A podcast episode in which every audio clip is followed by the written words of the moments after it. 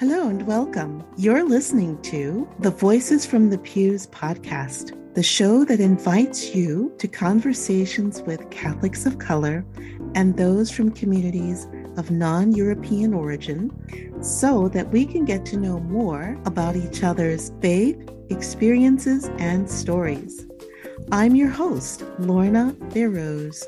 There are two quotes that come to mind when I think about today's guest's fervor. Go forth and set the world on fire, said by St. Ignatius of Loyola, and St. Catherine of Siena's quote, Be who God meant you to be, and you will set the world on fire. One of the first times I met Susan Ho, her husband and daughter, was while chatting with people before the start of an informational meeting for World Youth Day that would prepare young Catholics from Boston to meet other young Catholics from around the globe in Poland, the birthplace of Karol Wojtyła, St. John Paul II. A daughter of the Most High King, a devoted wife, a mom, business owner, student who is very active in the life of her parish, the community, and is very passionate about wanting to help others, but equally passionate about, or perhaps even more so, about her love for Christ and her heart burns to share his love with others. I hope you enjoy listening. All right, it's recording. It's telling me that it's recording. So please, God, this is going to work. okay, leave it to the Holy Spirit. Yes, amen. Come on. Yes. So, what I'd like to start off with um, is how you'd like me to introduce you. Um, just like you, just like you had previously told me. Okay. Um, woman on fire, or I don't know, daughter Yeah. of the king, um, wife. I mean, Yes. I, I I love being called daughter of the king. I, think- love that. Daughter of the King. I Absolutely. think we all are. I think we're all are sons and daughters of the king. If we really want to focus on that. Definitely. St. Paul reminds us in various places that we are adopted sons and daughters of the Mhm, Most. High King. So we have to remember that, definitely. So now that we've gotten that out of the way, I want to say, Susan, thank you so much for being here for this interview. And I'm really looking forward to folks learning a little bit more about you and who you are. So, that being said, would you share a little bit about who you are, where you're from, and where you grew up? Well, first of all, Lorna, I just want to say how incredibly humbled and honored I am to be asked by you to take part in your podcast. Um, I also want to obviously give thanks to God for nudging you in that direction to really move His Spirit in your heart to minister us all in new ways. And you're responding to that call. So, um, to answer your questions, um, first off, I'm a native of New York City. So I was the oldest of two kids born to parents who immigrated from southern China. When I was about five or six, our parents moved us down the East Coast to the state of Virginia, which is where I spent the majority of my growing up years in the city of Norfolk and then later on in Virginia Beach. I moved back up north to New England in 1996 and Boston has been my home ever since. So it's been like 24, 25 years. So it was around that time that I became a parishioner of uh, St. James the Greater Church, which is in downtown Boston, Boston's Chinatown. My parish has a really long and fascinating history.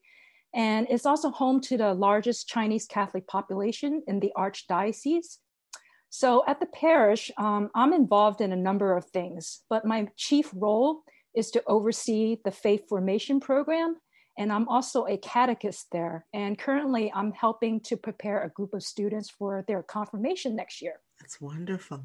And I've also been a long time volunteer with St. Francis House in Mhm. Boston, Mhm. um, almost 12 years. So a couple of times a year, I can be found in their kitchen helping to prepare and serve lunch to the homeless. This year, during the pandemic, I started a Catholic blog which is called Lost Sheep Found. I'm using it as a ministry to kind of evangelize and share my my ever growing uh, Catholic voice. And it's also been very therapeutic to write during this time of pandemic. It's been helping me to process the emotions during you know all of this unprecedented change. And I'm, of course, importantly, I'm a wife to Thomas of 21 years. Um, I have a teenager named Marissa. And when I'm not serving the church and the community, I'm also a small business owner. That's great. That's very full and sounds very busy as well. So, being that you're a New Yorker and your family moved down to Virginia, can you share a little bit about what faith was like for you and your family? Okay. Well, so growing up, religion was actually one of those topics my parents were not very open about. My dad, in particular, was um, he was very atheistic in his viewpoints, and my brother and I we knew not to mess around with his thoughts. So we were kind of conditioned from a very early age not to challenge any of his views. Mm-hmm. Otherwise, we might just end up getting a scolding. So I remember as a kid, rules and rigidity were paramount at our house. And in all honesty, I don't remember having had much freedom to openly express my thoughts and my opinions. So it was basically stifled. And in my conversion story in my blog, I sort of alluded to some of those challenges and the tug of war that I faced in those early years, but of course, without going through to specifics. So my parents told us some harrowing stories of escaping hardship in China, trying to bury the pain of loss and betrayal. So to them, it was all about survival and relying on self reliance, basically relying on themselves.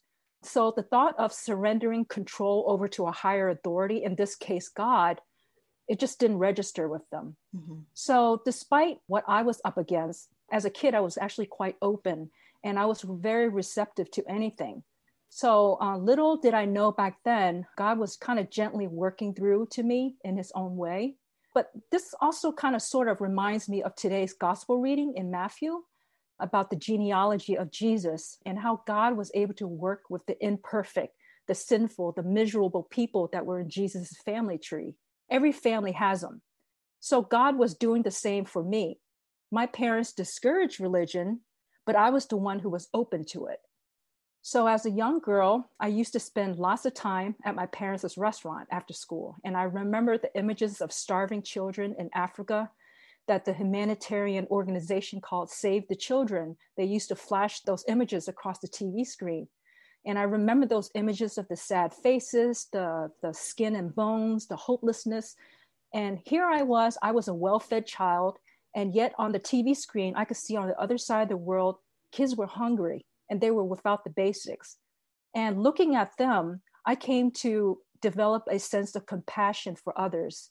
Um, I came to understand what human suffering looked like the plight of the poor and the forgotten. I came to see the face of the baby Jesus in those children, born in unsanitary conditions in a stable his parents told there was no room for them at the inn. Mm-hmm. And then, starting from there in the fourth grade, a, a classmate of mine gave me this tiny little Bible. And I probably had no idea what it was back then, but leafing through it kind of piqued my curiosity. But when you're about nine years old, you're mostly focused on school, playing with your friends, getting along. But and religion was just like a foreign concept to me at the time. But you know, thank God I kept that Bible all these years, and I'm just grateful for it that I did. Then, of course, the tumultuous teenage years came. And this was the 1980s. And we had no internet, no YouTube, no Netflix in those days. And I was the kid who wasn't allowed to hang out at the mall and do all the fun kid stuff. Mm-hmm. But unlike my brother, I had my own TV in my bedroom. And it was through television that I learned about God. So at the time, the late Reverend uh, Billy Graham and some of the popular televangelists at the time, they made their rounds on TV. Mm. So thanks be to God, because it was through their ministries that I learned about hope and a love greater than anything that I could imagine. So, knowing that God existed uh, obviously didn't make my problems go away. At this point, I was the only one in my family emerging as a believer. My parents and my brother, they were still very resistant, but I had no community and I had no group of friends that I could talk faith matters with. So I started to get curious about church and what kind of church to belong to. Then my parents made it very clear that they weren't driving me to church for worship services. So I couldn't go. But then came the day when I was old enough to drive a car. I was probably like late teens at that point. Mm-hmm. I, I somehow mustered every ounce of courage on one Sunday morning and just left the house. I entered the local evangelical megachurch that was not too far from my house. And I was just blown away by that first church experience. I knew my dad was going to get angry when I got back home, but you know, somehow in my heart, I felt it was okay. God and I was right. It was okay. It gave me the courage. I remember the atmosphere was so loud. People were everywhere. Hands were waving in the air, people speaking in tongues. And I was completely overwhelmed. Um, I, never, I just never sensed that church could feel like that, you know, like on fire. But somehow I realized the Holy Spirit's strong presence that day. And the congregants were obviously on fire for the love of God. So I wanted what those people had, but I was hesitant the problem was I was hesitant. I was just so hesitant to come home to that evangelical church. And the influence of my parents was just just too strong. Right. So one could hardly blame me for that. After all, I was still living under their roof and their rules. But that day, I met this young woman at that church, and she has such a profound, such a deep faith. But she sensed that I was very hesitant to join her church. Mm-hmm. But what touched me the most was that not long after our encounter, she sent me a card in the mail. And in the card, uh, she included the scripture passage from the Gospel of Matthew. Um, it said, Therefore, do not worry about tomorrow, for tomorrow will worry about itself. Each day has enough trouble of its own. So that, that scripture passage really touched me. Um, I, I don't remember what I thought of it afterwards from there, but I, I definitely never forgot her. And even now, I think it's a call for all of us to kind of leave all of our cares, our worries, our needs, and leave it all into God's capable hands. So even though I never uh, returned to that church, that that young woman, I never forgot her. She was trying to teach me something that day. Yeah, I think so. the Holy Spirit was really def- definitely had a hand in that. Yes, especially with a, a, verse like this, um, because going in someplace where you know that once you step into this church and you go home and you tell your family that's where you've been mm-hmm. That's a worrying thing because you're not only going to have disappointment but it sounds like you would have had some censure too and i remember going home my, my dad was upset because it was like you know where did you go you didn't you didn't tell me you were going to church mm-hmm. um, but he didn't make much of a big deal out of it and it kind of affirmed to me that it was going to be okay. Right. It was going to be okay. I was just growing up, trying to find my my way, and he was uh, little by little learning to accept that. Right. Right. So he was let he was letting his little girl go. Yeah, that's not an easy thing for parents. It's not. It's not. I think when parents are coming to this country as immigrants, and our growing up in this country is very different from what they know and what they've experienced it's kind of scary for them to watch us navigate. Yep. It can be definitely fraught with a lot of misunderstanding and a lot of uh, disappointment and, and fear sometimes. Mm-hmm. So, as you're beginning to discover faith in God, learning more about God, and I'm sure you're reading the beginning to read the Bible, and along this journey, can you share a little bit? Um, you talked about a couple of people who touched your life in particular ways. One person giving you a Bible, and another person sent you a card with a beautiful verse about do not worry about tomorrow. Was there anything else after that first experience of attending church that made you say, Yes, I want to continue and I want to go back to church and, and be more regular about it? Well, to be perfectly honest with you, um, the answer would be no, mm-hmm. because by then I was growing up, college was on the horizon, mm-hmm. and throughout most of my college years and most of my young adult years, for that matter, um, I actually stopped searching for God. I, I, just don't know why. I moved on from watching televangelism and life just got busier. I figured I would be fine on my own. And for the most part, I did. I was fine on my own my life just revolved around finishing school, getting a job, moving out of the family nest, and moving on. Mm-hmm.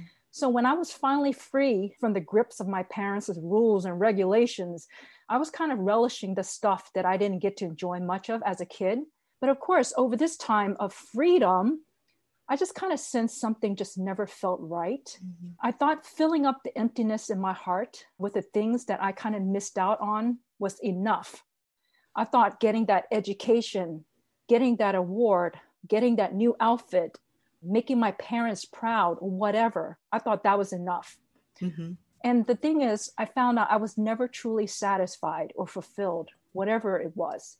I thought self love was enough, but it actually turned out it wasn't love at all. It was selfish, right. at least from my point of view. I had no room in my heart for others. It was all about me. So in my blog, I described this time of emptiness, this longing and searching for a God, and just trying to desperately fill that hole in my heart like a quote, temporary band aid for a lifetime of wounds, unquote. You see, up until my young adult years, the only relationships I had known were built around strict rigidity and rules. And the one relationship I needed was the one with our Lord and Savior, Jesus Christ. Because with Him, there are no rules, no rules or rigidity, only everlasting peace and joy. With Him, it's no longer about me, but others, you know, being with others and doing things for others and for his glory. I wanted that.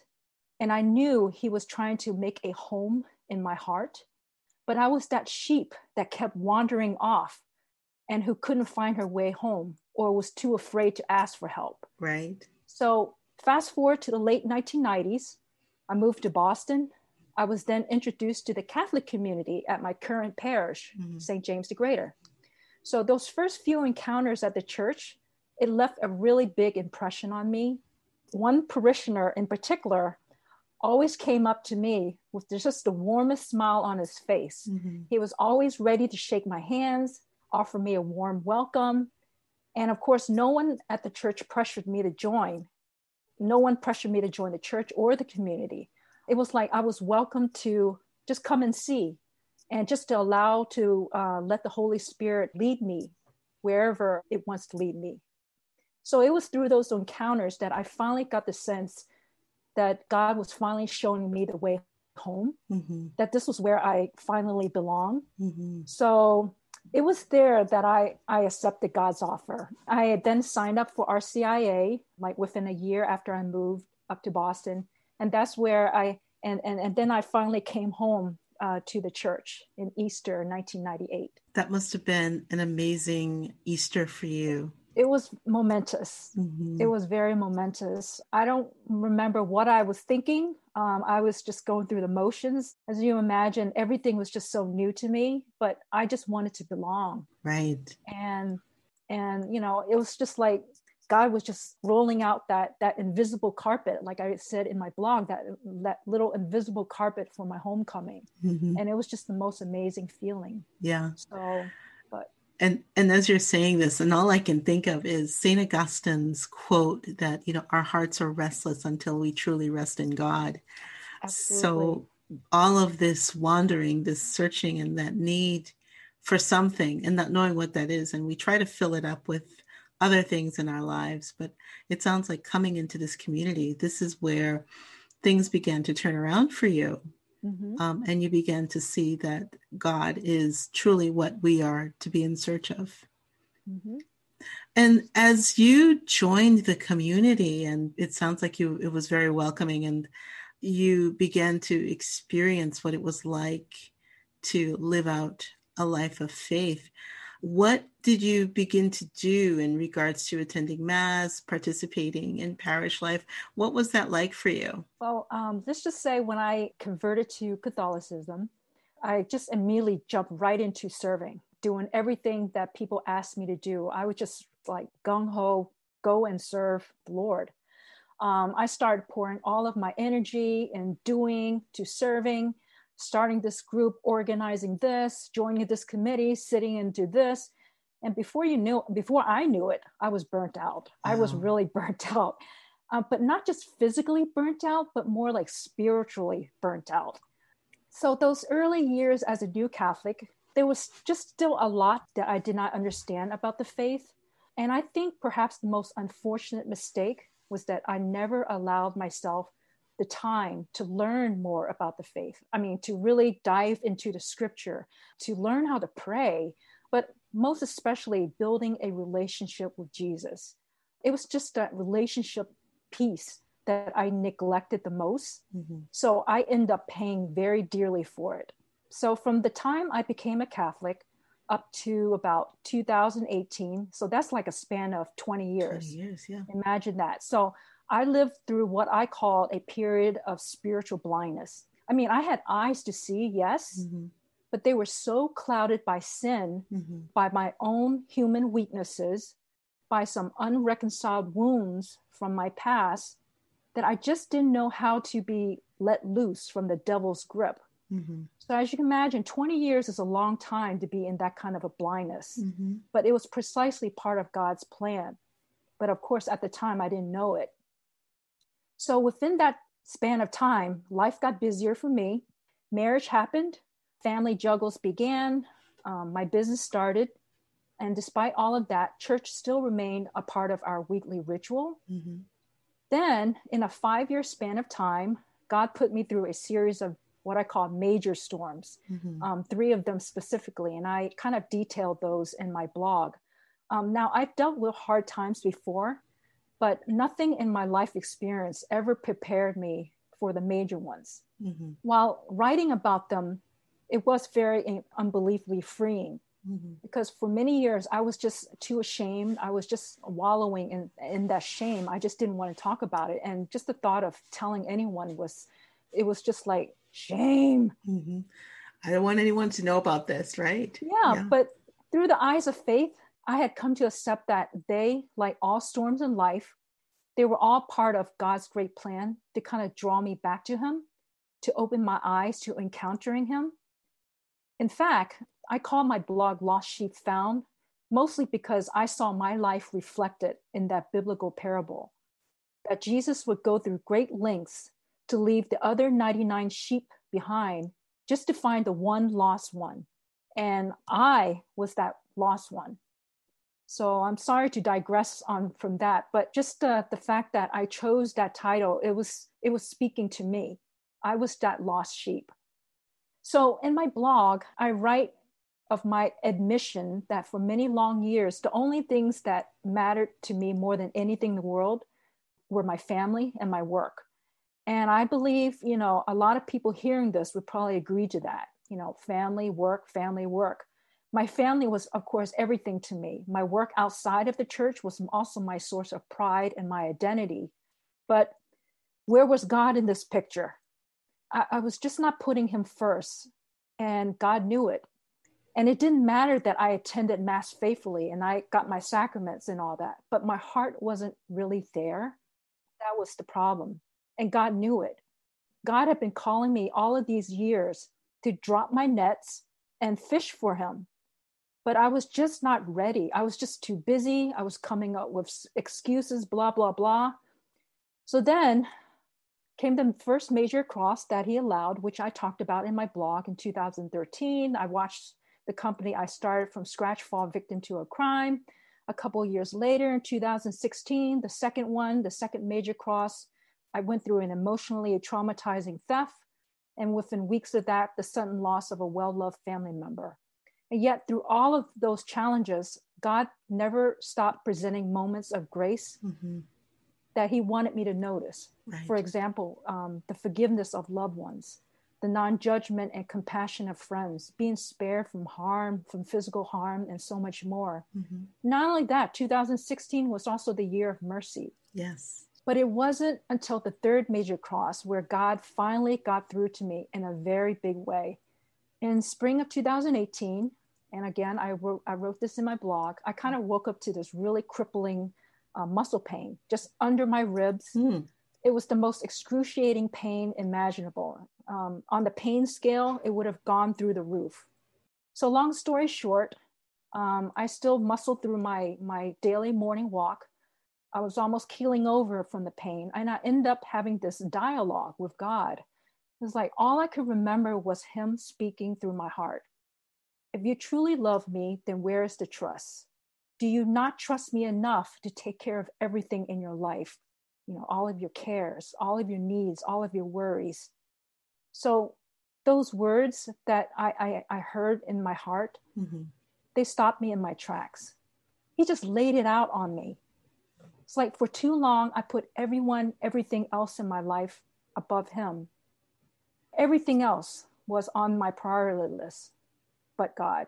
He gave me everything my life, my work, my skills, my family, and I used them all selfishly for my own gain and not for building his kingdom. And I just needed to change. And I needed his help to start anew.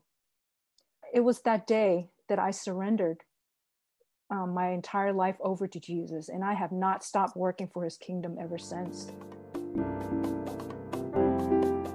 You're listening to the Voices from the Pews podcast.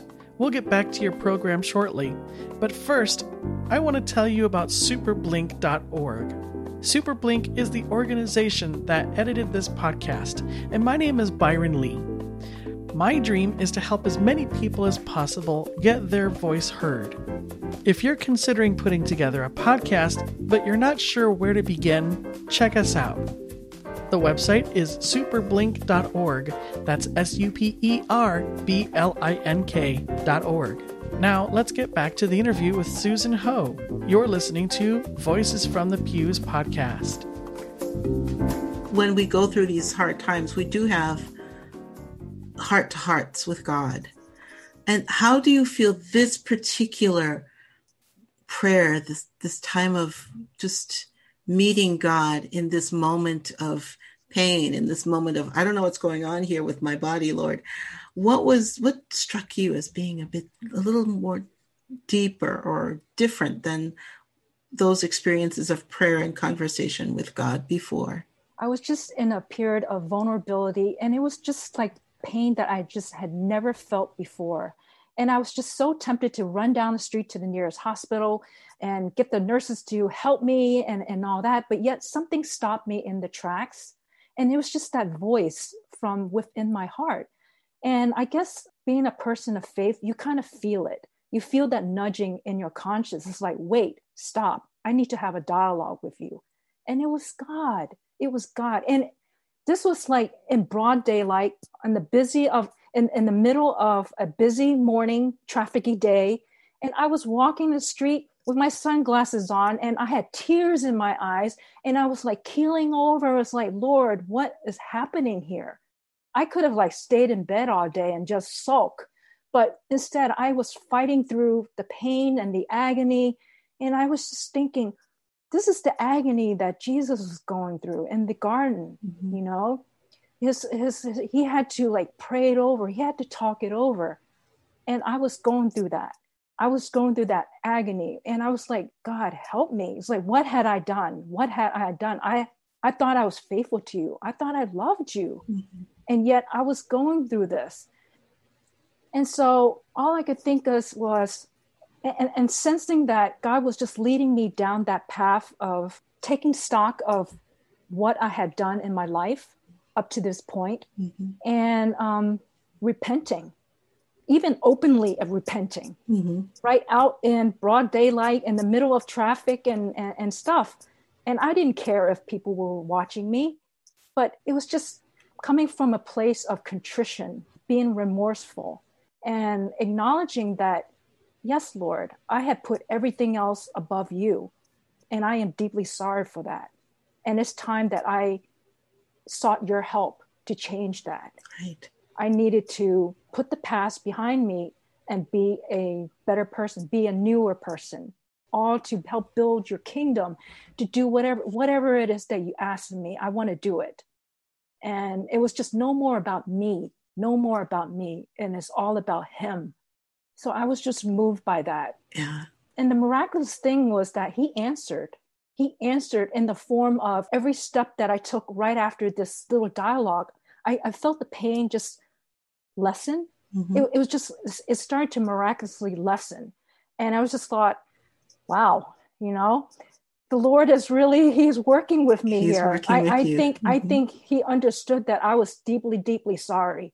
This is more than just a confession. This is out, I was just outright sick of myself and I, I was ready to change And of course, the rest of the story is, you know, when I got home and I had to put up something in my closet, and that's when I felt that zap mm-hmm. go through in my uh, rib area. And that was when the moment the pain went away. And if you can imagine just that, that the feeling of being healed yes. from that crippling pain, mm-hmm. just is just no way to describe it. Wow. It was just, you know, it was at this point, it was like, yes, Lord, whatever it is, I'll do for you if it's your will, I'll do it for I'll, I'll do whatever it is. Mm-hmm. And I just never forgot that. I just wish that I wrote down the exact date, the exact time that it happened. Right. you know, having gone through all of that, I was just overcome. Yeah. I was completely overcome. And and at that point, there was no going back. Sure. There was just no going back. It had to be all for him. I don't think it matters the date or the time, but I, I'm just so struck by your witness of how you unreservedly said yes to him and said yes to trusting him and turning your life over to him. I think at that point I had had enough of uh, living a, a, life of lies, at least um, thinking that I could be in control and be able to steer my own ship, to do things the way I wanted to do. But to kind of surrender all the control over is very freeing is is about trusting that you know everything will be fine that he will take care of all of my needs. And he has never failed. He has never failed. We just need to i i just needed to approach everything from the eyes of faith really. I think that's just an amazing witness. And today you're still at st james the greater. Yeah. And you're you're serving as a catechist as well as the religious formation. And you're now accompanying a few young people um, as they prepare for the sacrament of. I'm so proud of them.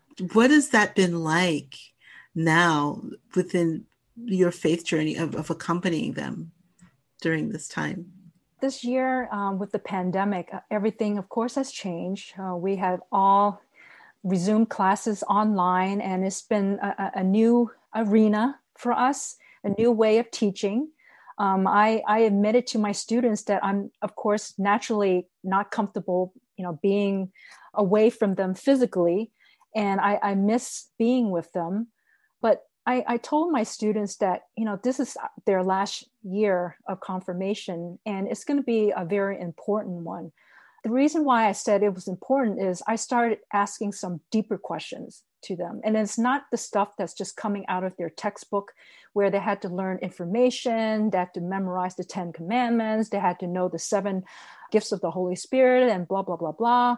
I started asking more deeper questions. They were kind of like in line with what they were studying in class.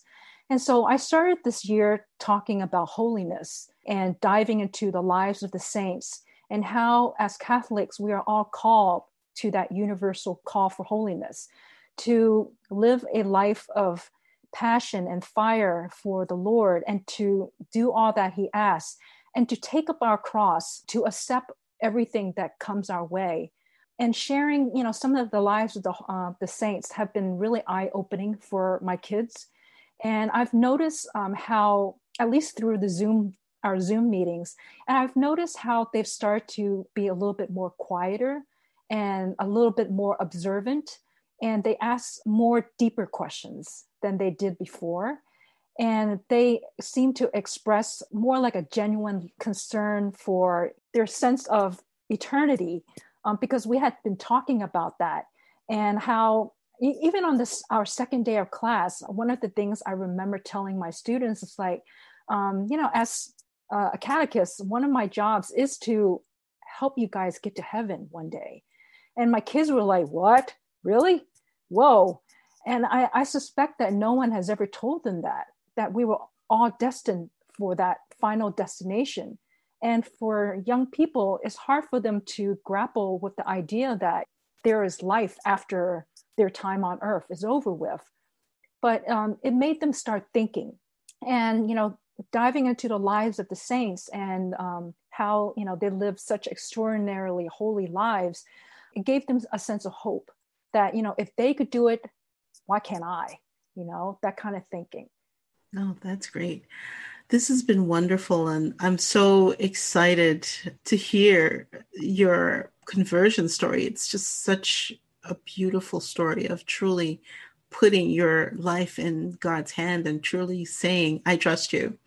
And thinking about that now, um, earlier on, you said that you hadn't taken time for prayer and you hadn't taken time to learn more about your faith. And now, have you begun to see a difference in your prayer life as well as in your hunger for knowledge about God and the church and your faith? Yes, absolutely. Um, ever since my transformation, like two years ago, I've been, I've been really diving deep, mm-hmm. really, really diving deep. These last two years has been about uh, searching, diving deeper into Scripture, and trying to understand, um, you know, all the passages. What is Jesus trying to teach me here? How can I grow more closer to Him?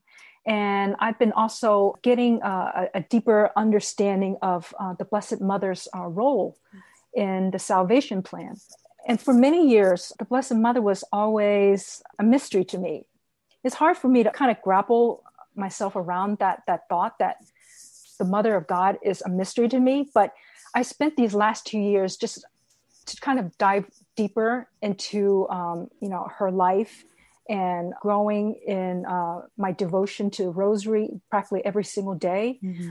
and also um, spending time studying the catechism that was like one book that i you know hardly touched in order to understand the faith i, I had to do whatever i took and then during the, the fall of 2019 i took the plunge and signed up for the archdiocese um, certificate program in mm-hmm. catholic theology mm-hmm and I was part of the first graduating class back in June. Mm-hmm. And during this time of pandemic, um, has been a time of even more intense hunger. Right. Um, when the the churches closed in mid March, something in me kind of hungered more for Jesus in the Eucharist for some reason. Looking at um, the masses online, um, I realized all of these years I took the sacraments for granted. Shame on me. And and then the more I, I watched the masses online i realized that's where jesus that's where he is. He's right there. And the more i i watched the more i hungered the more i thirsted and the more i i just suffered so deeply inside that i i just missed being there mm-hmm. being um in his presence but then throughout this time of pandemic God has really opened my eyes to seeing Him everywhere, everywhere in my daily walk, in my daily encounters with people. Um, he would present signs to me that was just simply, you know, amazing, mm-hmm. just to show that He was truly present there. Sounds like what C.S. Lewis would call signposts along the way. You know, this year has been such an unusual year for us in this country. Not being able to attend mass you know it was sort of like a lingering lent if you will and then it became the simmering summer.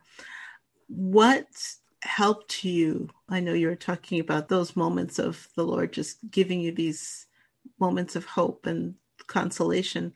What else helped you to feel that he was close by even though we were going through difficult times when the churches closed i went through a, a deep period of desolation mm-hmm uh, a time of being in the desert and I just didn't know how to climb out of it. The word I'm looking for is my own dark night at the soul. Mm-hmm. For me, it lasted for pretty much all of a month. But somehow um, during this during the Lenten season, I realized my greatest hope was right there, just pondering the crucifix. That was where my greatest hope lied, on the fact that Jesus had already paid the ultimate price on our behalf. He already carried our suffering, He already carried our pain, our hopelessness, and our despair in the cross. So when we affix our eyes on Jesus' passion, his death, and his resurrection, on his pierced wounds on that crucifix, we are reminded that we were worth dying for on that cross. So, what helped was that by centering ourselves on him, at least for me, centering myself on Him and on eternity, that helped me get through those moments of desolation mm. rather than focusing just on ourselves and on the temporary pain and suffering mm. that we are going through on earth. Another thing that gave me hope and like I had just mentioned, um, the inspirational lives of the holy saints. Actually, I just discovered uh, the power of the saints just this summer, just over this summer, for the first time in my all of my years as a Catholic, believe it or not. And the saints were just ordinary sinful people like you and I, but they lived extraordinary virtuous lives, and they were very courageous. So over the summer at my parish, I came up with the idea of doing a vacation Bible school session with my uh, CCD students on Zoom and the Holy Spirit inspired me to pursue a topic on holiness via the saints. And the long story short is um, one of my teachers did a presentation on Saint Therese of Lisieux. Mm-hmm. And she, this saint, I instantly fell in love with. I know that she's very popular and all that, but for years I had only known her, but I didn't know too much about her. Right. But it was really the first time I I really dove deep into her life. Mm-hmm. Because there were some aspects to her personality that kind of resonated with me. Mm-hmm. And so thank God for that. Yeah. And the third thing is I'm inspired by the faith of other people. During these uncertain times, they would courageously step up and they would keep proclaiming, they would keep witnessing, they would keep sharing, they would keep pressing forward for the good of his kingdom, for the salvation of all souls. Yeah. And I think those are very important and very key to living out our faith in uncertain, difficult times.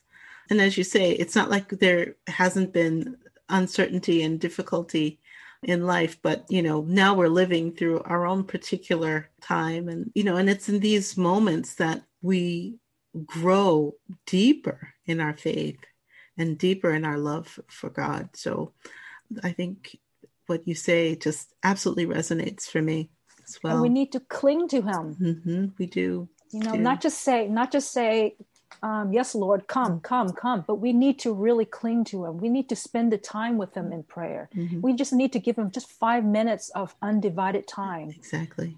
And it's hard these days because no matter what, we are still distracted. Yep. And, you know, I think this is a time that, as difficult as it is, it's time that we have to put aside those distractions and say, Here I am, Lord. And as you say, just take that five minutes and show up mm-hmm. and just be with Him. Um, we may not always be able to go physically to adoration, but there are still moments and ways for us to be able mm-hmm. to spend time with Him in prayer. And it makes a big difference. So, Susan, this has been an amazing time. And again, I want to say thank you for sharing your conversion story and your witness of faith. And, you know, I believe that this has been truly inspiring for all who are listening today.